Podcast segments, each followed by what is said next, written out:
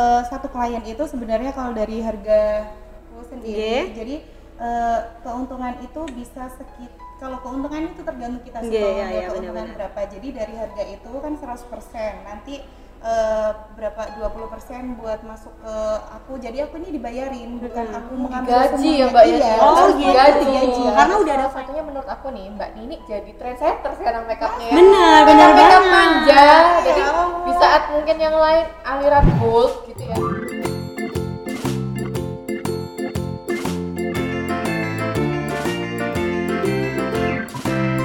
Assalamualaikum warahmatullahi wabarakatuh. Kembali lagi live ngobrol santai bareng Laksmi bersama Wulan dengan tema Make Up Make Money ya. Tentunya kali ini buat semua teman-teman yang lagi lihat live talk show-nya kita, siapin kopi sambil baringan terus kalian bisa dengerin uh, beberapa uh, topik menarik yang bakal kita bahas kali ini ya. Ya semoga dari apa yang kita mau bahas kali ini itu bisa menjadi manfaat buat kalian yang sekarang juga lagi dengerin kita, oke? Nah eh, sebelumnya di sini saya juga tentunya nggak sendirian ya, namanya talk show pasti juga ada temennya. Oke sebelum kita ngobrol dengan narasumber kita kali ini, kita lihat dulu cuplikan yang satu ini. Nini Hidayati memulai bisnis makeup artis sejak tahun 2013. Berbekal pengalaman sebagai model busana muslim, ibu dua orang anak ini terjun sebagai wedding planner. Kini dengan brand Delia Farah, ia menjadi salah satu trendsetter makeup artis di Surabaya.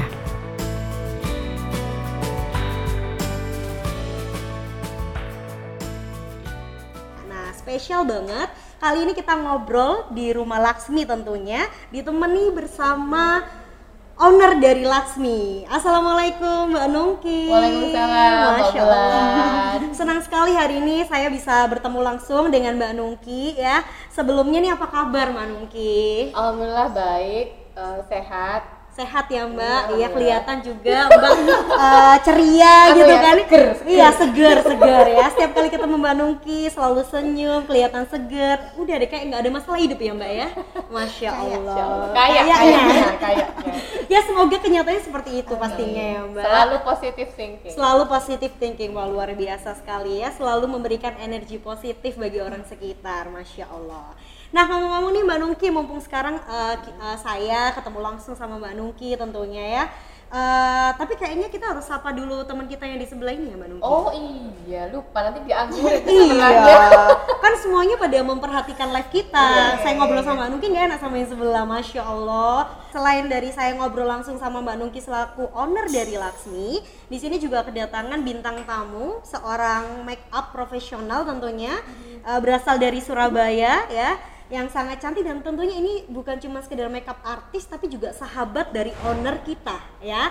Silakan Mbak Nungki diperkenalkan sahabatnya. Eh, sebelum aku perkenalkan sahabat aku ini udah kita udah sahabatan sekitar tujuh tahun dan kita tuh sahabatan dari Laksmi masih merintis banget. Ya terus juga eh, emang dulu tuh masih belum sama-sama di dunia wedding. Aku juga belum di dunia wedding sahabat aku ini juga dulunya model. Masya Allah. jadi aku dulu ikutan kayak hijabers gitu Heeh. ya.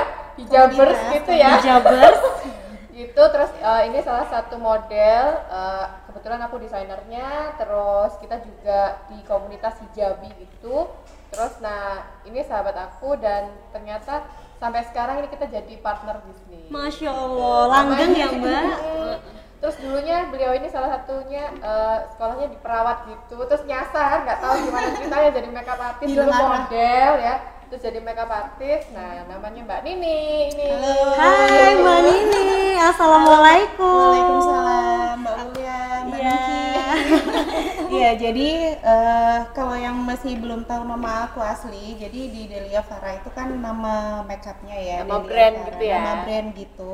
Eh, kalau aku sendiri nama aku Nini dan kalau asal kalian tahu ya sebenarnya Delia Farah itu nama Delia Farah itu ada karena saran dari Mbak Nungki. Wah ini benar-benar saya ketemu sama dua orang yang saling berkontribusi nih ya dari Bener, masing-masing jadi nih. eh, Delia Farah dulu itu pas waktu awal banget awal merintis eh, adanya makeup itu sebenarnya dukung, dukungan yang banyak juga dari segi promosi, marketing dan lain sebagainya itu saran yang paling banyak adalah Mbak Nungki. Oh, Allah.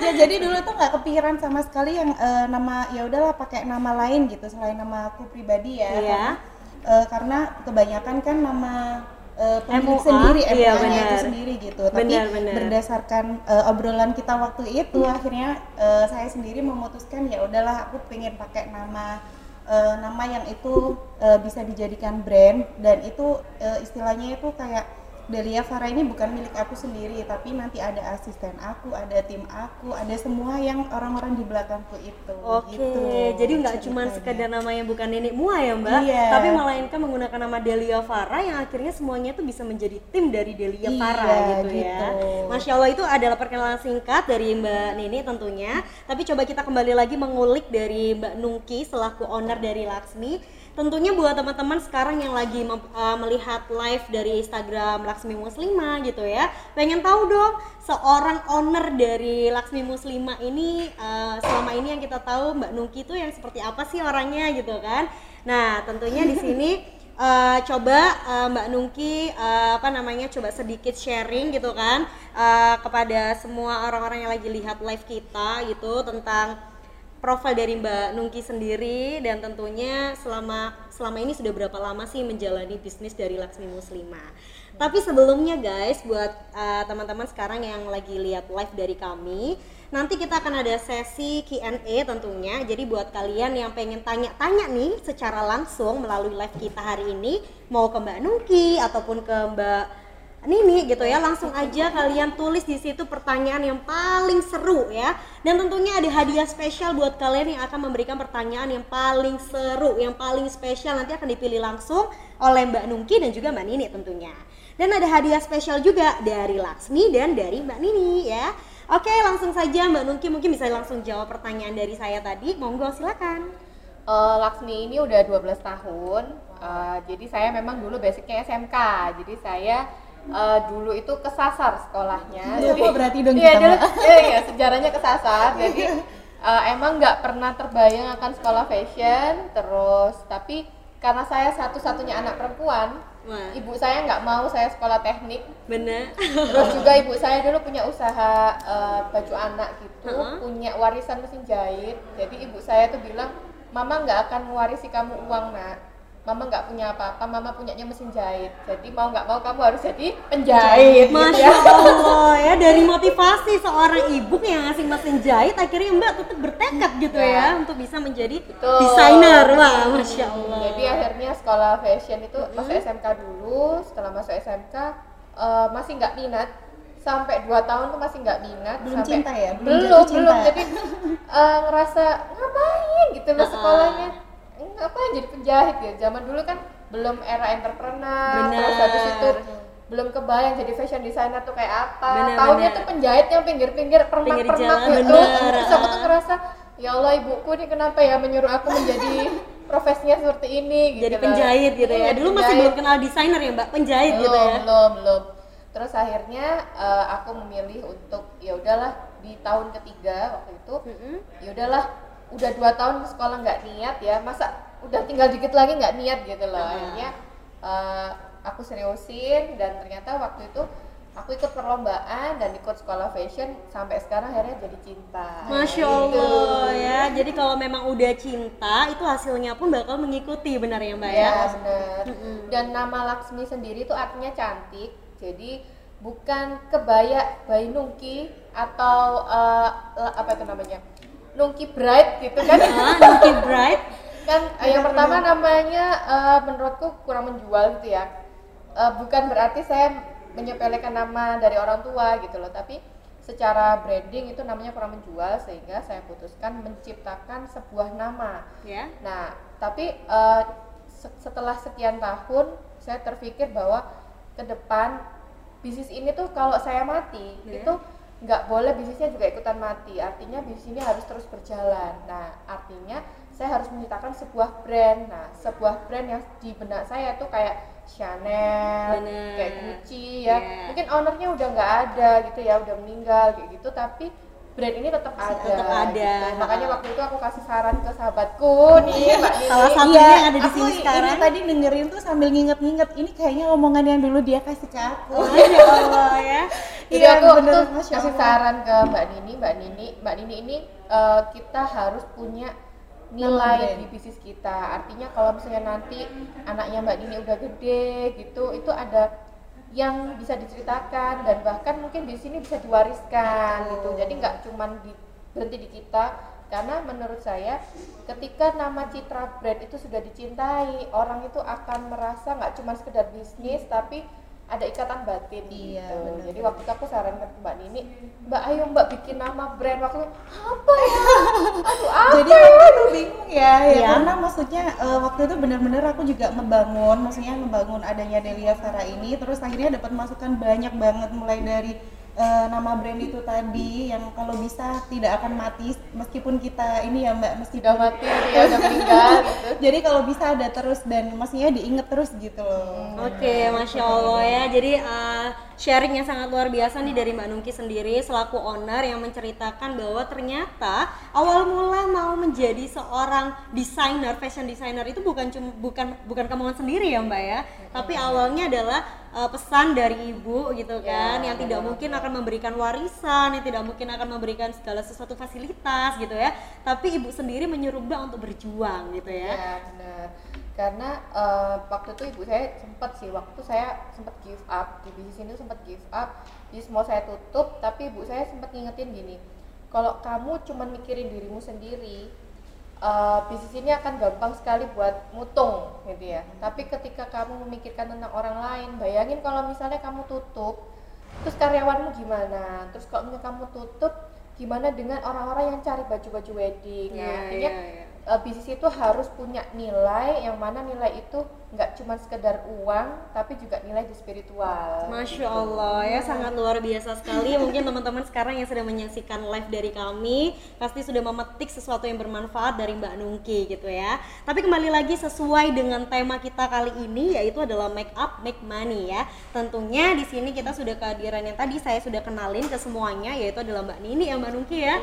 Jadi kita pengen menggali lebih lagi nih ya Uh, Mbak Mbak Nini, Mbak Nini ini kan seba- uh, selain dari seorang muah, ini kan juga sebagai ibu rumah tangga, benar ya? Betul. Nah itu gimana nih Mbak uh, lika-likunya sebagai ibu rumah tangga, tapi juga sebagai pembisnis yaitu di bidang make up ini, gimana Mbak? Eh, jadi gini ya, kalau aku pribadi ketika waktu apa namanya berkeinginan untuk menjadi MUA waktu itu, itu kan sebenarnya udah nikah ya, Eh, belum nikah sih, maksudnya masih persiapan mau nikah waktu itu, terus eh, aku pengen banget nih jadi MUA, tapi sebelum eh, sebelum jadi MUA itu aku eh, tanya dulu sama orang tuaku karena aku beda ya mbak. Waktu kuliah sama sama akhirnya jadi MUA itu beda banget kan, jadi basically sebenarnya pendidikannya di perawat. Ya, jadi pendidikan di perawat ya awalnya. pendidikan di perawat. Jadi orang-orang sekitar kayak keluarga terus calon suami itu mikirnya aku bakalan jadi Perawat, perawat iya, gitu iya, atau iya. apa pun yang tentang kesehatan. Maksudnya kerja di bidang kesehatan kayak gitu. Terus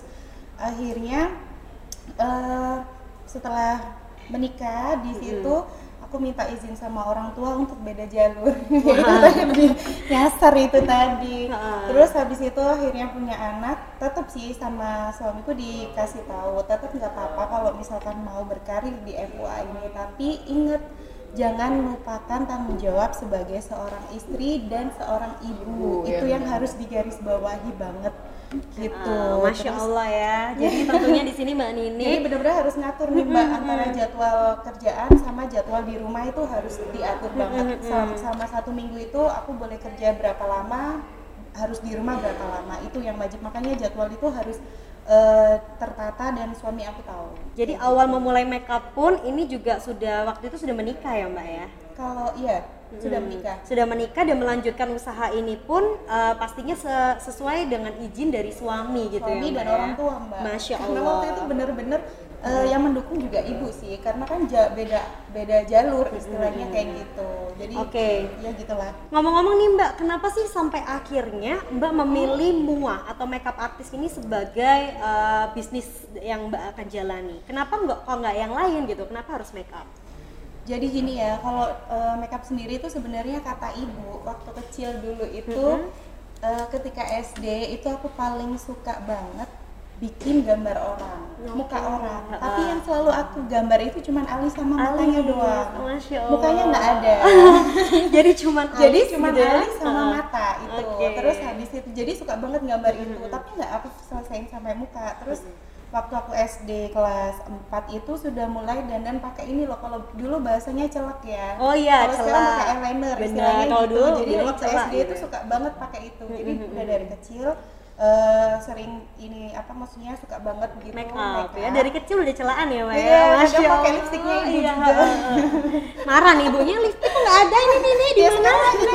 gitu ya? Masya Allah ya ya ya. Iya, jadi dari situ eh, waktu aku udah waktu aku kuliah akhirnya masuk ke dunia modeling itu dan ketika aku jadi model tuh kan harus banget bisa makeup kan karena kalau nggak ada eh, yang make upin akhirnya kita mau nggak mau makeup sendiri. Nah dari sanalah kok aku semakin suka sama makeup apa apa dikit-dikit aku kadang makeup sendiri kayak gitu. Oke. Pada akhirnya yang bikin aku beralih menjadi MUA MUA, bukan buat iya. makeup untuk diri sendiri itu ketika sahabat aku pribadi itu meminta tolong kepadaku untuk make upin di acara wisudanya karena dulu kan harus ke salon kan. Iya, Nah, benar. Ini aku sampai ke rumahnya dia buat make upin dia. Nah dari sanalah akhirnya menyebar ke teman-temannya. Oke, gitu. jadi yang bermula awalnya sejak kecil itu di usia berapa Mbak?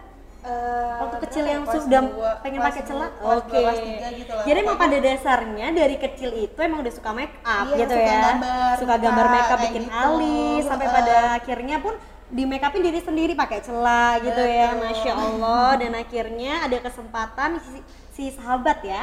Sahabat sahabat pengen yang di make up pada saat wisuda dan itu adalah mulai dari karirnya si Delia Farah. Iya, jadi waktu itu waktu make upin sahabat tuh masih satu pocket banget, satu Hmm, pocket satu pocket makeup dan eh, kayak apa palet makeup yang dapat hadiah. Ya udah itu yang aku pakai. Itu eh, apa ya modal dasar ya istilahnya. Oke, ngomongin tentang satu pocket tadi Mbak, aku pengen tahu dan pengen nih teman-teman yang sedang menyaksikan live kita, itu mereka tahu gimana sih awal mula untuk menjadi seorang mua ini modalnya gede nggak sih gitu kan? Nah, pasti itu adalah, pasti itu, pasti itu adalah hal yang pengen iya. Apalagi kalau kita ngomongin tentang foundation aja 700 ribu gitu kan, kita Iya, ngomongin iya, bedah iya. 500 ribu mehong gitu. Bener, nah, kira-kira kalau dari Mbak Delia Farah, eh, dari dari Mbak Nini sendiri nih eh, gimana sih itu awalnya modalnya banyak nggak atau gimana atau mungkin bisa di share berapa sih angkanya gitu Eh, gitu. Kalau dari angka sendiri itu gimana ya? Soalnya eh, menurut aku pribadi itu kayak peralihan gitu. Yang awalnya cuma modal apa adanya. Jadi sekarang kalau bisa ada ada ada. Ada apanya? ada apanya ya? Kayak gitu dari yang eh, apa adanya terus ada apanya itu tadi mbak. Jadi eh, ketika dulu masih satu pocket yaitu eh, benar-benar sebisa mungkin dengan produk eh, apa adanya itu tadi aku benar-benar asas skill aku dengan cara otodidak tapi tidak melulu di situ sih maksudnya bukan satu pocket aja. Akhirnya beli koper kecil yang yang ke mana-mana ya. Pokoknya bisa ditenteng gitu yang belum ada rodanya belum Iya, ada lampunya ha-ha. berawal dari itu sih. Jadi eh, yang apa adanya itu tadi benar-benar aku asah skill. Dan aku asah skill tuh kalau bisa setiap hari. Bahkan ketika aku mulai pertama kali mendapatkan klien waktu itu mendapatkan klien eh, penasaran nih sama kliennya aku ajak ketemu aku lihat mukanya oh kira-kira seperti ini. Itu aku benar-benar ngelihatin para MUA Jakarta. Kan waktu itu sudah ada ini kan sosmed Kayak pas Ah, semua sosmed, Iya, gitu eh, ya. lihat di YouTube juga kayak gitu. Benar-benar aku lihat oh tipe mukanya seperti ini. Terus aku benar-benar jadi harus banget dikonsepin. Kalau nggak gitu aku sendiri nggak lega kayak gitu. Jadi setiap satu klien itu ajang aku untuk belajar. Bukan eh, untuk mencari uangnya itu nanti. Itu yang maksudnya ya emang itu soal cuan ya tapi tapi Itu belakangan lah ya. iya Heeh. tapi eh, yang paling mendasari kita menjadi MUA itu bukan sekedar hasil karya kita juga aja tapi tanggung jawab kita juga itu yang harus digarisbawahi sih karena sekarang banyak banget ya mbak MUA MUA gitu Oke, masya Allah ya. Ya, Jadi gitulah. eh, di sini tadi Mbak sudah bilang bahwa di awal itu ternyata bukan cuma sekedar modal ngomongin modal uang ya, tapi adalah modal tekad dan kemauan untuk belajar Betul, gitu skill. kan. skill yang perlu diasah setiap harinya tentunya ya mbak ya dan bahkan pada saat ketemu klien pun bukan cuma sekedar yang dipikiran adalah uang uang uang bukan cuma itu Betul, betul banget. melainkan dari klien mbak akhirnya bisa belajar makeup yang sesuai untuk klien A B dan C gitu iya, ya karena makeup diri sendiri sama orang lain tuh juga beda sih. Ha, Jadi benar-benar melihat malah ketika datang klien gitu benar langsung mikir ini harus aku buat apa supaya dia percaya diri, suka banget untuk membawakan makeup aku itu Oke, sih. masya Allah ya. Jadi pesan mungkin yang bisa diambil buat teman-teman yang sekarang lagi nonton live ini gitu ya. Buat yang kalian pengen belajar jadi seorang makeup artist, itu eh, jangan melulu harus semuanya harus perlu ma- eh, yang mahal-mahal dulu gitu ya. Iya. Bukan ini aja ber- eh, bermula dari makeup yang murah ya, satu pocket aja. Yang penting ada kemauan dan tekad yang terus mau berlatih gitu ya. Intinya adalah berlatih lagi, berlatih lagi, berlatih lagi gitu. kembali lagi sih mbak tadi kalau soal modal berapa berapa Heeh.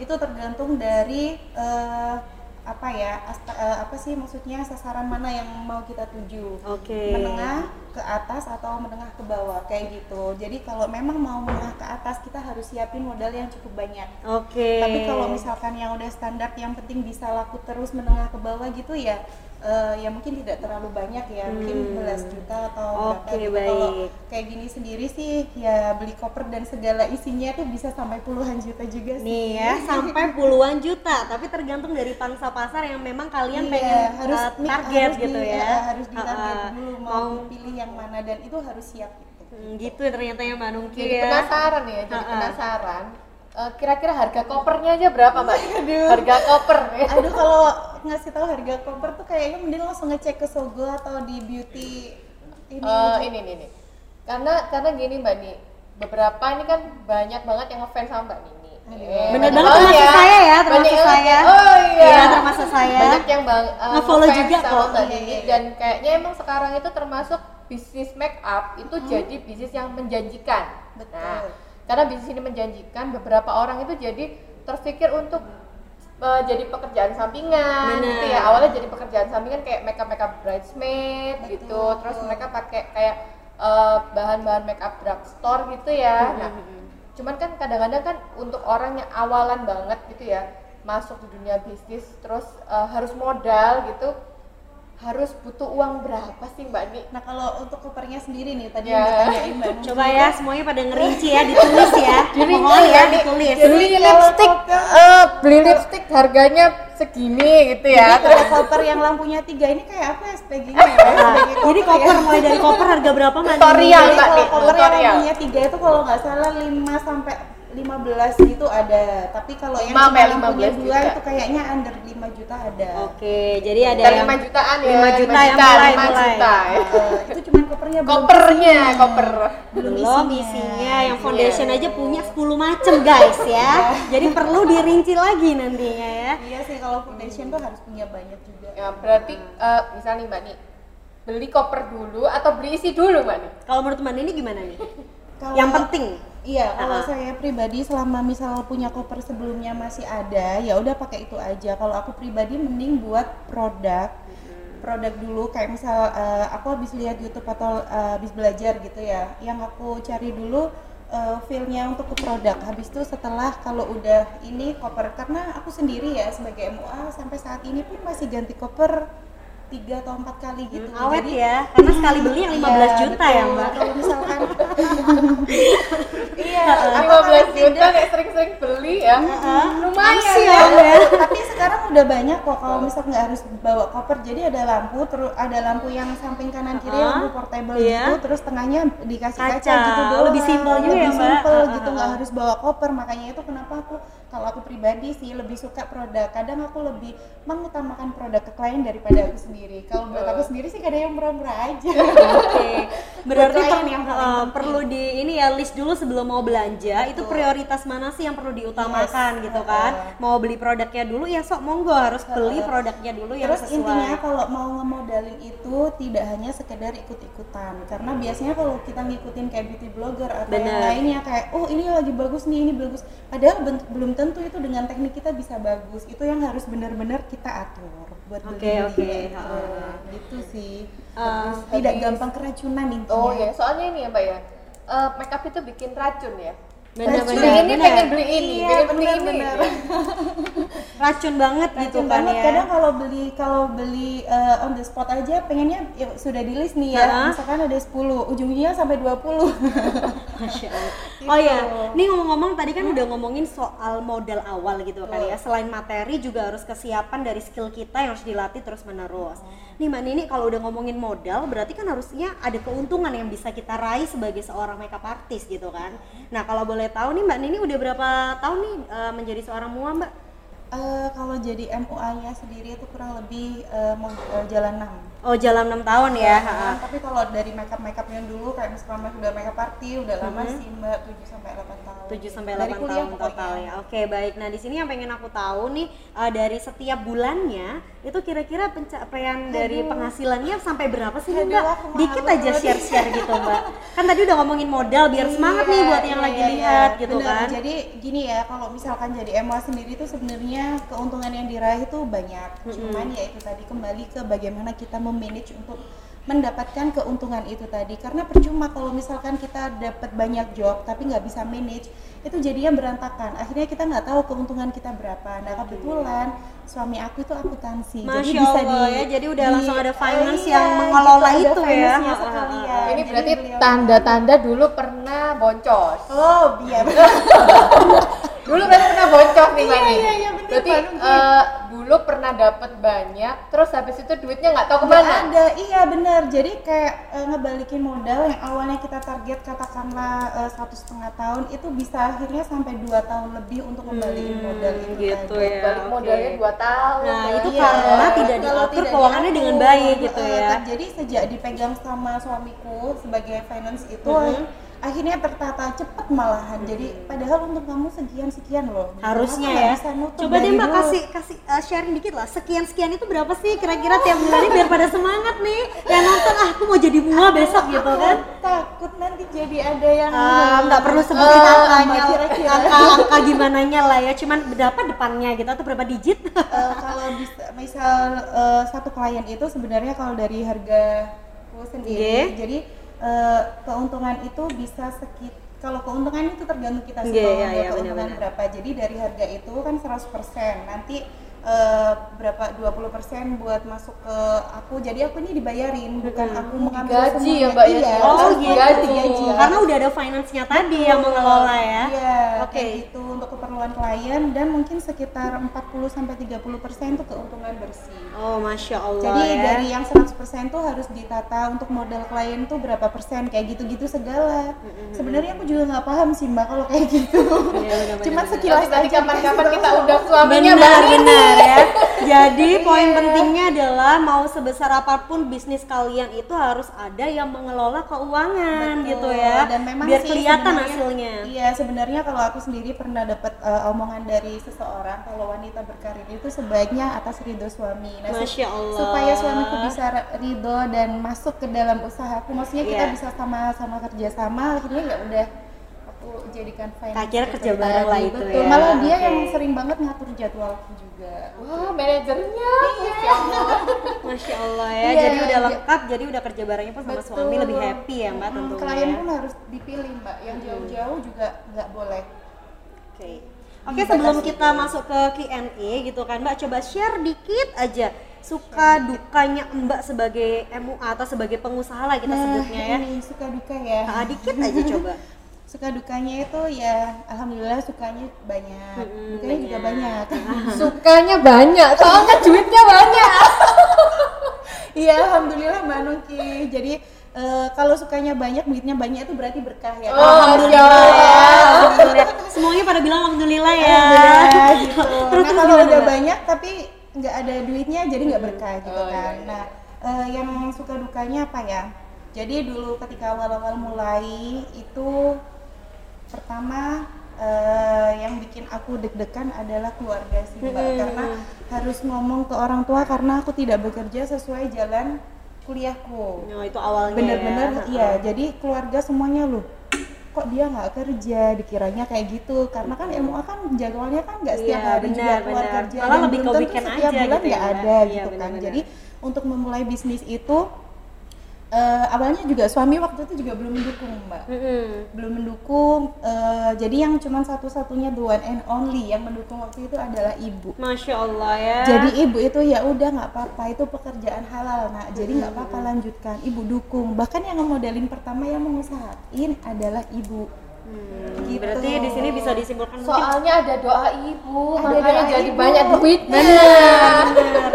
iya alhamdulillah ya mbak Berarti jadi doa- dari dari doa ibu itu Doa yang ibu ya. benar-benar eh, aku sampai sekarang akhirnya apa-apa kalau ini ya ibu sharing-sharing atau apa gitu kadang ibu tahu juga Jadi, dukanya adalah di awal yang belum dapat dukungan dari Iya, semuanya itu ya yang Mbak ya. pertama. Itu yang Terus yang pertama. kedua, ketika aku sudah mulai memodali, waktu itu sempat kerja sama sama salah satu wedding juga.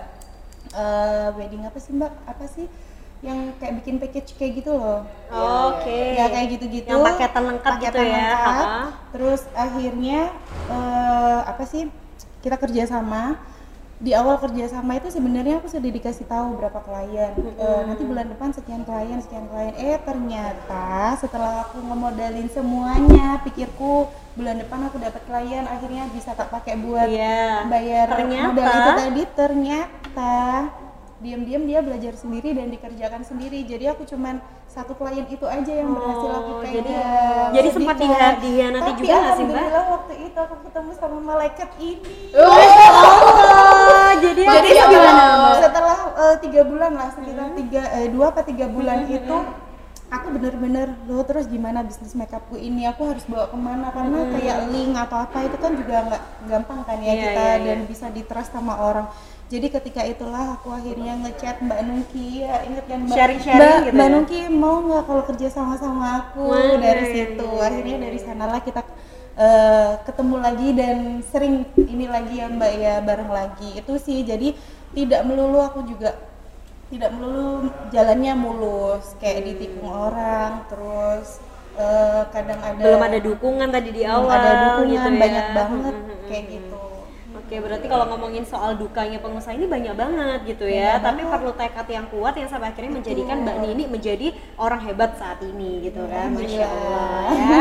Benar ya aku, Nuni? aku jadi keinget nih eh, waktu itu kan mbak Nini ngontak aku terus sempet eh, curhat ya mbak aku habis belanja habis segini iya iya aku tapi harus nggak bayar pakai apa aku nggak ada job jobku eh, ternyata si apa orang ini diterima sendiri Iya, gitu iya, Terus akhirnya akhirnya aku eh, ya udahlah karena waktu itu juga aku mikirnya eh, kalau aku membantu orang insya Allah Allah akan bantu bisnisku juga Iya, gitu. jadi ya kita bareng-bareng karena akhirnya jadi banyak yang doain ya mbak Nini ya. Terus waktu itu sempet eh, jadi gini lah Mbak Nini yang makeup artisnya, aku jadi kayak tim riset. Bener. Nah, jadi aku bilang sama Mbak Nini, Mbak Nini kita harus bikin pemotretan dulu Mbak Nini. Mm-mm. Eh, bulu matanya harus gini Mbak Nini. Iya, jadi makeupnya kayak harus gini Mbak malah Nini. justru waktu itu Mbak Nungki yang meminta eh, Iya. request konsep ke eh, maksudnya request Mbak aku besok konsepnya jadi Mbak Nungki yang menentukan waktu Padahal aku karena- nggak tahu makeup ya. tahu, eh, tapi karena dari trustnya Mbak Nungki waktu itu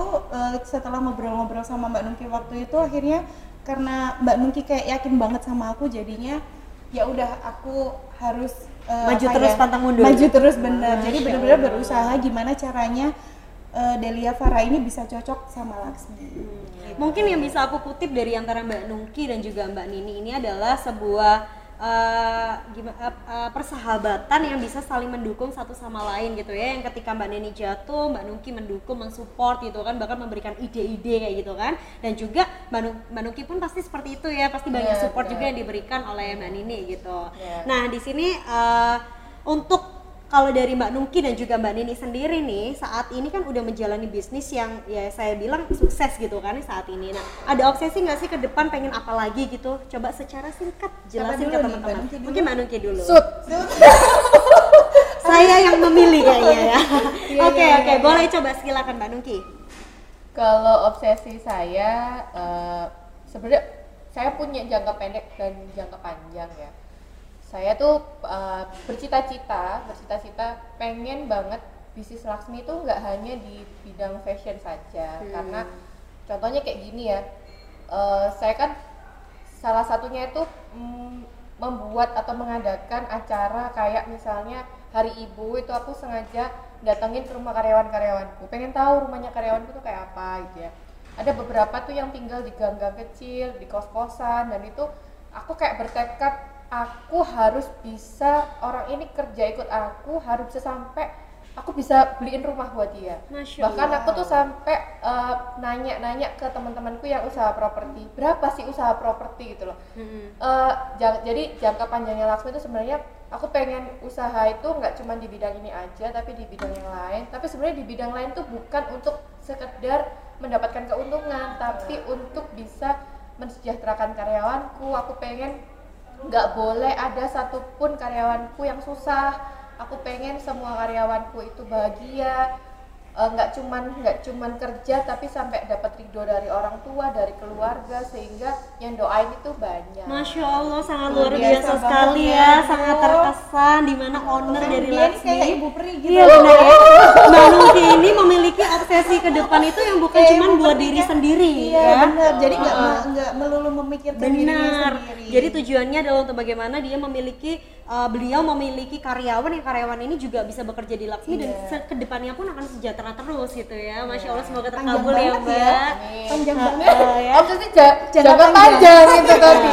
Jangka panjang ya. Ya semoga segera tercapai ya Mbak. Amin. Dan langsung saja coba Mbak Nini nih silakan share ke kita obsesi ke depannya Kalau apa sih Mbak? obsesi apa ya kalau sebagai MUA itu kalau aku pribadi sih tidak terlalu yang bagaimana gimana intinya cuman kepengen bisa jadi inspirasi buat orang lain dalam berkarya soal makeup. Jadi makeup itu tidak melulu hanya soal uang tidak melulu hanya cuman makeup di klien selesai beres udah gitu bukan. Tapi eh, apa ya ngasih inspirasi yang apa maksudnya itu akan dikenang sama si klien itu tadi. Bahkan orang lain juga kayak melihatnya itu apa ya ya gitulah pokoknya intinya Jadi jadi, inspirasi inspirasi, ya, ya, ya, bener inspirasi. itu sih yang eh, sampai sekarang aku pengen Dan gitu. kayaknya ini sangat terwujud karena salah satunya menurut aku nih Mbak Nini jadi trendsetter sekarang makeupnya ya. Benar, benar Makeup banget. manja. Jadi Ya Allah. di saat mungkin yang lain aliran bold gitu ya. Walaupun aku nggak tahu makeup loh Mbak Nini ya, tapi walaupun eh, jadi Mbak Nini tetap konsisten dengan gayanya Mbak Nini sendiri. Benar, benar Iya, banget. jadi ya. Kelihatan banget kelihatan ya, banget jadi memang kalau makeupnya Mbak Nini ini kalau saya aja nih sekali lihat udah lihat nih pasti Mbak Nini Ya, langsung kebaca ini. Ah, langsung Kayak udah kebaca. ya ah, sengaja. dari dari dari eyeshadow yang dipakai gitu kan. Bahkan dari bentuk hijab yang rapi banget itu Mbak Nini juga kan yang bikinin. Iya betul, karena dulu basically sebenarnya Masya Allah, dan eh, makanya. styling hijab juga. Keren banget ya. Makanya kenapa sampai sekarang aku pribadi sih masih belum menemukan hijab stylish yang cocok? Karena menurut aku masih Mbak Nini lah masih yang aku yang maksudnya harus gini Iya, benar-benar gitu yang bisa menyesuaikan. Kalau misalkan kayak kurang rapi atau apa. Iya gitu. ya, jadi eh, luar biasa sekali ya juga eh, dari Mbak Nini sendiri ini obsesi ke depannya itu ya lagi-lagi seperti Mbak Nungki yang bukan hanya untuk diri sendiri tapi bagaimana Mbak Nini ini ke depannya bisa lebih menginspirasi banyak iya, orang karena gitu ya. sekarang kayak sayang banget kalau MUA itu cuma sekedar ngejar uang, terus banyak job kayak gitu padahal tidak hanya sekedar itu gitu loh, Mbak. Karena banyak banget ya sebenarnya kalau aku pribadi di luar kota, di luar pulau itu banyak banget permintaan yang eh, kliennya tuh Mbak ke sini dong, Mbak ke Aceh pernah. Waktu itu minta ke Aceh, ke Banjarmasin juga pernah, Kalimantan juga banyak. Jadi kayak mereka itu nggak ada Mbak di sini yang bisa eh, mewujudkan makeupku seperti itu gitu Iya, loh. iya, Karena iya. si MUA ini kekeh harus looknya seperti itu gitu Iya, loh. iya, Kalau iya, benar. saya pribadi lebih ngikut ke kliennya sih, Benar. gimana supaya dia percaya diri di hari spesialnya itu tadi. Nah ini juga sesuatu yang spesial ya. Jadi mua dari Mbak Nini sendiri selaku mua itu bukan cuma sekedar oh ini karakterku. Berarti kalau kamu mau di makeup sama saya harus nurut saya gitu Iya, enggak ya betul, Mbak ya. betul. Tapi juga Mbak menyesuaikan Heeh. apa sih yang diminta oleh customer Terutama yang gitu paling ya. sering banget itu bulu mata karena kan sekarang sudah apa ya, maksudnya banyak kan mbak kalau permintaan nggak pakai bulu mata ya udah aku turutin aja nggak pakai bulu mata. Iya gitu. iya iya ya. Jadi masya Allah sekali kita di sini uh, udah pada share ini dari Mbak Nungki dan juga dari Mbak Nini sendiri gitu kan dari uh, bagaimana memulai usaha ini sendiri gitu kan dan juga uh, ternyata uh, suka dukanya dalam melakukan usaha itu sangat banyak gitu kan dan banget. harus perlu tekad dan segala macam yang bisa membuat semua ini akan semakin bertumbuh dan lebih baik tentunya ya. Kalau eh, gini ya, kita harus bisa bedakan profesi sama bisnis. kalau profesi itu harus bisa kayak contohnya makeup artist itu profesi Iya. kalau misalnya eh, bisnis itu tidak harus dengan kita nah